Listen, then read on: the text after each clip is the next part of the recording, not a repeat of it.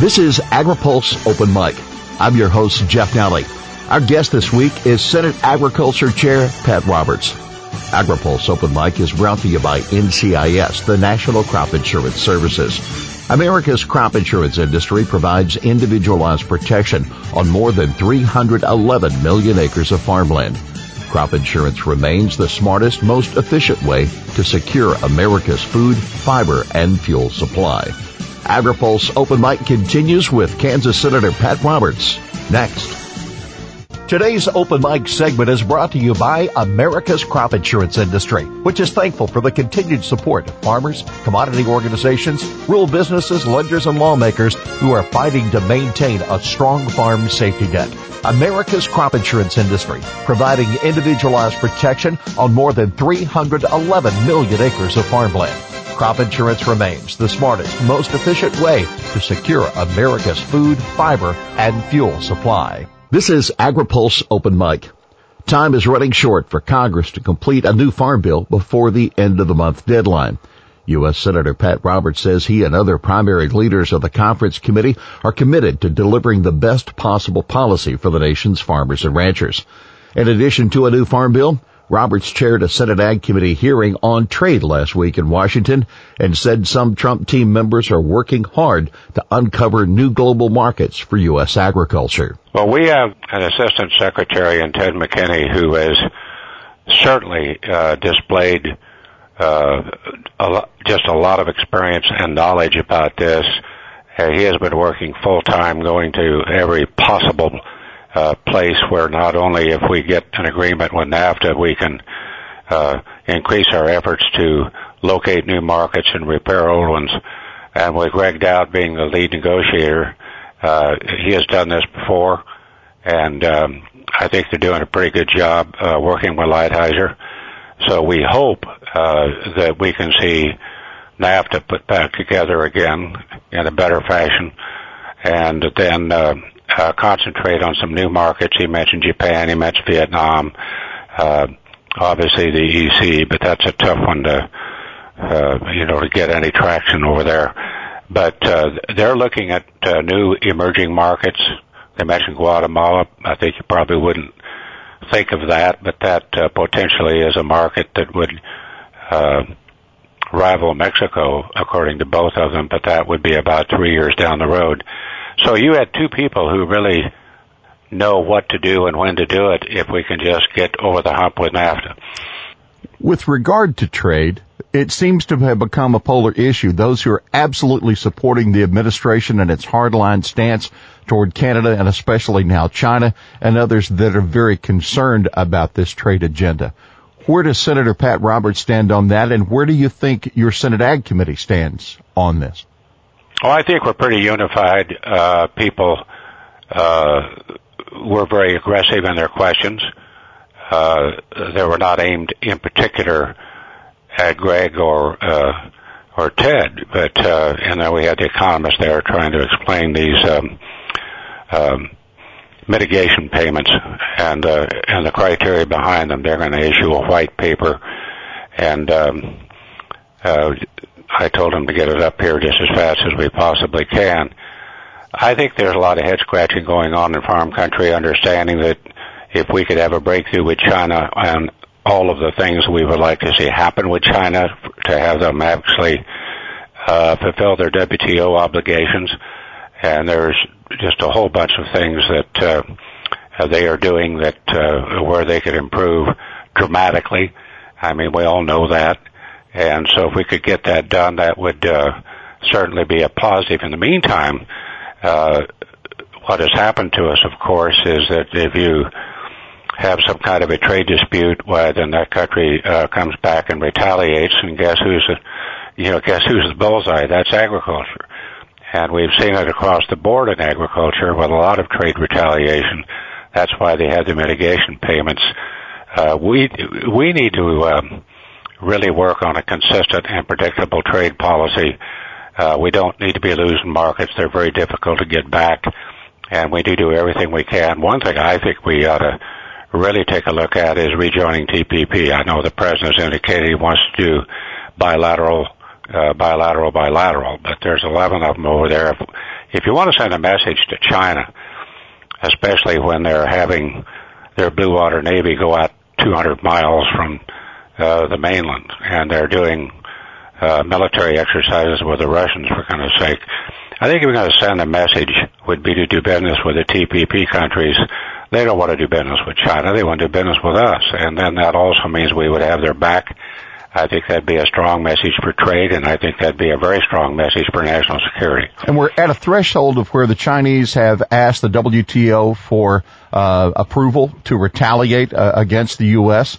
And President Trump talking about more tariffs on even more Chinese goods, and the thought perhaps of negotiation here. Can that come soon enough? Well, I don't know. Uh, that that question was asked uh, if, in fact we go with, um, you know, more in terms of tariffs. And what does that get you? Uh, I can say right off the bat that uh, uh, we started in with washing machines and solar panels. Boom! This organ market uh, uh, went to you know where, and um, they've never recovered. And you just keep on going down the list. Uh, the mitigation payments help but uh, we've always said we want uh, trade, not aid. So I'd be pretty careful of that, uh, given the uh, penchant that uh, uh, China seems to have to come back with retaliation. With regard to the Department of Agriculture, can Secretary Perdue move the ERS and NIFA out of Washington without congressional approval? I think it would be much better with congressional, uh, if not approval, um, acquiescence, uh, working with the department, and I emphasize that. Uh, uh, Senator Stabenow and myself uh, wrote a joint letter, asked the obvious questions that should be answered, and we worked with the USDA. I think uh, they were in favor of that as well, so they could clear up some points that they knew were going to come up anyway. So as soon as we get back uh, some answers to our questions, there were quite a few of them, and they were on point. Uh, I think we'll be in better shape to answer that. The secretary has also talked about one single food safety agency, and I realize that was a part of a plan of reorganizing government. We've heard that before. Is there any more traction for that idea now? I think there's at least interest. I don't know about traction, uh, but um, we'll just have to see. I think that's down the pecking order really with regards to what's going on around here. Earlier in the week, you spent some time back in your home state and we're taking a look at the research that's being done for animal disease. And I know that in the Farm Bill, there's the request for the vaccine bank. Now with the African swine fever rearing its head in China and across Asia, can we take our eye off the ball of animal safety? Absolutely not. Uh, we have a uh, facility in Kansas. It's called NBAF. Uh, it's in Manhattan home of the ever optimistic and fighting Wildcats, and uh, that is a 1.4 billion dollar uh, facility. It's on time. It's on budget. Uh, maybe 2021, or it could slip to 22. We will have the capability to take a hard look at things like uh, oh, uh, hoof and mouth disease would be the most prevalent. Uh, that started many years ago when I was on the intelligence committee, and it was obvious. Uh, under the Nunn-Lugar program when we visited a secret city that Russia had collected a great number of pathogens in which they could use to attack a person's or a nation's food supply. Uh, that's when all this started. That's been what over 20 years ago. We really have to keep our eye on the ball because these breakouts could occur and just absolutely devastate uh, a country's uh, food supply. Uh, perhaps not altogether, but at least a certain crop. Senator, I'm interested now to discuss the Farm Bill if we can. After a meeting Wednesday night, ranking member on the House Ag Committee, Peterson said he felt like all the cards hit the table. Ms. Stabenow, your ranking member, suggested it's a most challenging situation. Obviously, September 30 is coming close and not many legislative days left for either chamber, especially the House. What's the plan from here, especially as look to uh, to next week?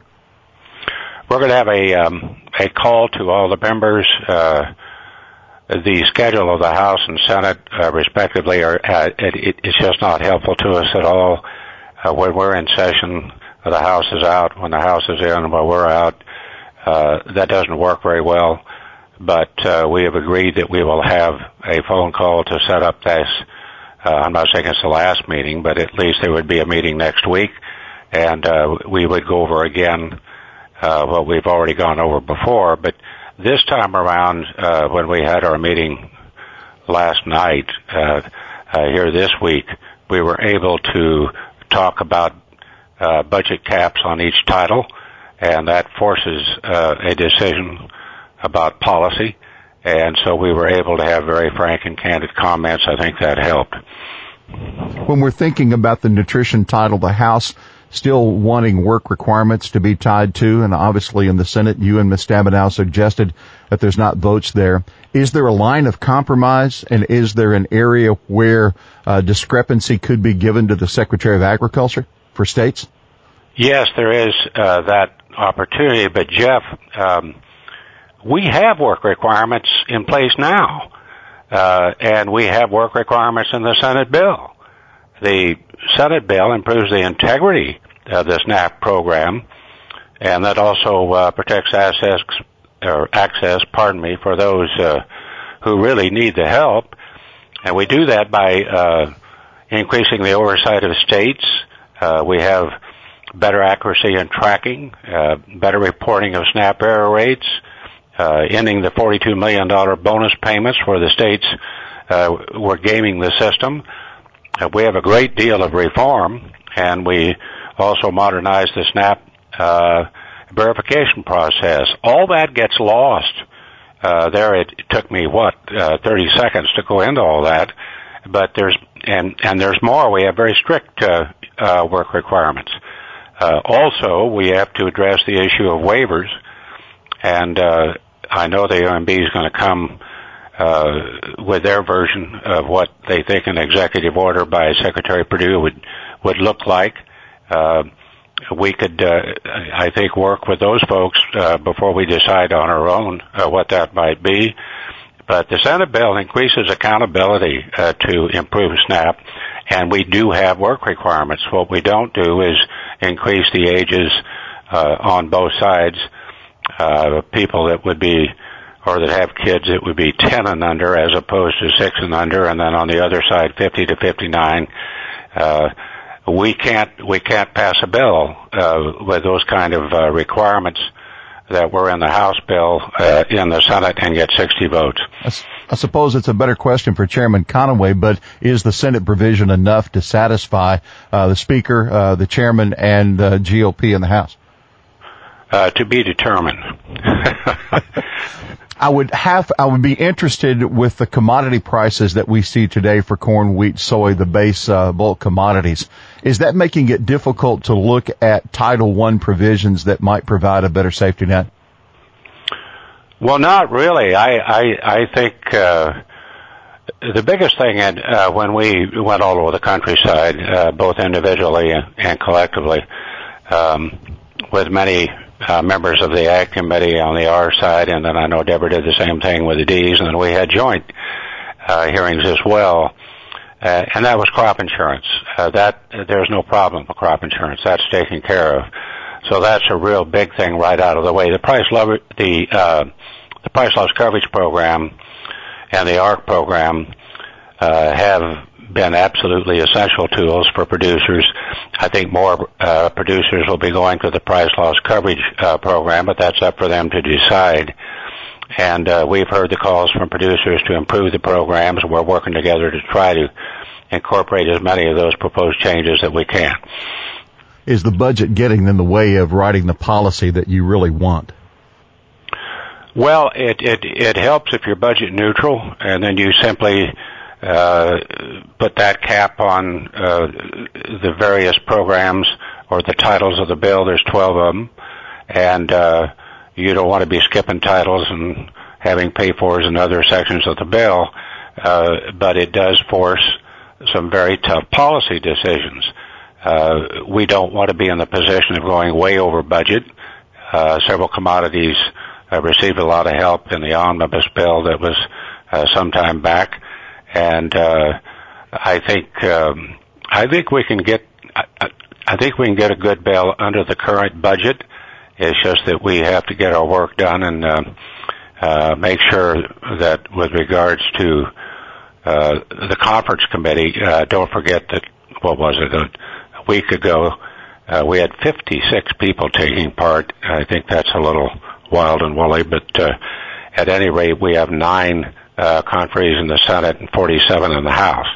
So right now we have what we call the Fab Four, and that's Collin Peterson from uh, Minnesota, and Deb Stabenow from Michigan, myself from Kansas, and obviously Mike from Texas. I have two questions left if we can, and I'm going to come with the big sure. one. I'm going to come with the big one first. Uh, what are the sticking points? What are the what are the places that need to move now for the big four to be able to be ready to advance policy? Well, I think one is uh, a suggestion uh, that we change the acreage-based requirements or eligibility, and I think uh, that's a discussion that needs to we we really need to further discuss that uh, that money would be used to go back and fix a problem, clear back 2008 to 2012. Uh, but that's just one. Uh, there are others with regards to reference prices. That's pretty expensive. Uh, I think probably the biggest one is the SNAP provisions. And in that regard, we we see a lot of press by people who are observing this and and making observations with the idea that the Senate bill has no work requirements. We have work requirements now. And we think our bill makes the work requirements work better. And, uh, I think if we can make our, uh, our point on that, I might point out that it was that bill that got a vote of 86 to 11. Uh, the other bill in the House uh, was passed by two votes, and it was a complete uh, partisan bill. I'm not trying to knock that. If that was the only way that uh, that they could get that done, why that's the only way that they could get that done. The only way you get it done in the Senate to get 60 votes is to be bipartisan. And so uh, I think people have to understand that, and I I hope they're finally coming to that uh, realization. How about conservation? Yeah, conservation. I think we made some uh, uh, some agreements on, and uh, I think we need more flexibility in the bill. Uh, we think EQIP uh, is the, uh, I'm not saying preferred way, just to help more producers. It seems to be that program uh, would be essential. But uh, I think we made progress on that on that title. Senator, here's your last question. I know that you want a farm bill and you want it on time, and I know that your ranking member, Ms. Stabenow, does. I know Chairman Conaway and ranking member Peterson. You've all mentioned how much you want to get farm policy done on time. Can you meet the September 30 deadline? And what's your message to producers now as you continue to work through what is, from the beginning, we knew going to be a difficult task? Well, I would say that the farmer never would put seed the ground if he didn't think we'd have a crop, and we think that we can uh, get an agreement. Uh, it's going to take a lot of hard work because we have some uh, some differences of opinion that are pretty serious with regards to policy. That has to be worked out. Uh, if we cannot, uh, you have in December really, but you're talking about a lame duck session of Congress. Uh, that that could be a possibility. And then if you run out of rope, you always have an extension uh, possibility. Unfortunately, that happened in the last farm bill, and it went from year to year to year. Uh, farmers don't want that. I have been saying over and over and over again that farmers deserve predictability and certainty, and that that issue is paramount over any other. So I hope if we can uh, adhere to that, we can get it done. You think you'll be done after September 30th or before? To be determined. Our thanks to the distinguished chair of the Senate Agriculture Committee, Kansas Senator Pat Roberts, our guest this week on Open Mic. AgriPulse Open Mic is brought to you by NCIS, the National Crop Insurance Services. America's crop insurance industry is thankful for the continued support of farmers, commodity organizations, rural businesses, lenders, and lawmakers who are fighting to maintain a strong farm safety net. Crop insurance remains the smartest, most efficient way to secure America's food, fiber, and fuel supply. For AgriPulse, I'm Jeff Nalley.